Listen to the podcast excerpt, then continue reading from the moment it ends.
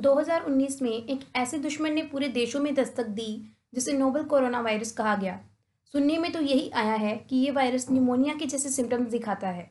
इसकी first report China के Wuhan नाम के शहर में हुई, जब बड़ी कगार पर लोग निमोनिया जैसी शिकायत करने लगे और डब्ल्यू ने इसे कोविड नाइन्टीन का नाम दिया। आज भी इस वायरस की वैक्सीन तैयार करने का दावा कोई भी देश नहीं कर सका है, हालाँकि इस वायरस को अच्छी तरह से समझने का दावा दुनिया के कई साइंटिस्ट ने किया है। लेकिन अभी कुछ ही समय में एक ऐसा कोरोना का मामला सामने आया जिसने सभी की इकट्ठी की हुई नॉलेज और किए गए दावों को साइड में रख दिया। यह केस साउथ अमेरिका के अर्जेंटीना के आखिरी शहर उशवाहा का है। तो बात शुरू होती है अर्जेंटीना के शहर उशवाहा से। यहाँ से एक जहाज़, द इशिजन मारू जो 6 जून 2020 को यहाँ से रवाना हुआ था, ये जहाज़ मात्र 45 दिन की यात्रा पर था, लेकिन ये मात्र 35 दिन की यात्रा करके वापस आ गया। इसके वापस आने का कारण इसमें क्रू मेंबर की सेहत का खराब होना था। जब इशजन मारू वापस आया तो इसके सब क्रू मेंबर्स का कोरोना टेस्ट किया गया तो पता चला कि 59 को कोरोना पॉजिटिव था।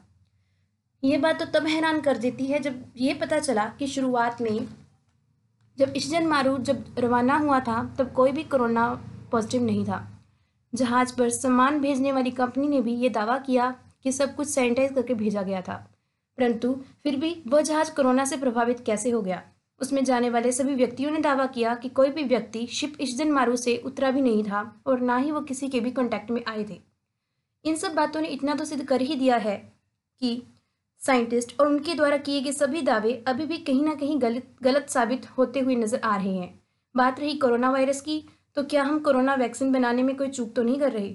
अगर कोई भी चूक होती है तो सारा परिणाम पूरे विश्व को भुगतना पड़ेगा, क्योंकि कोई भी नहीं जानता कि कोरोना कब भयावह रूप ले ले और अगर हम बात करें इस जनमारू की तो इसे तट पर लाकर सील कर दिया गया है और इसके सब क्रू मेंबर्स को इसी जहाज़ पर क्वारंटाइन किया गया है। बात बस यहीं पर आकर रुकती है कि क्या कोरोना किसी और तरीके से भी मानव शरीर में प्रवेश कर सकता है? अगर हाँ तो कैसे? इसी क्वेश्चन के साथ धन्यवाद।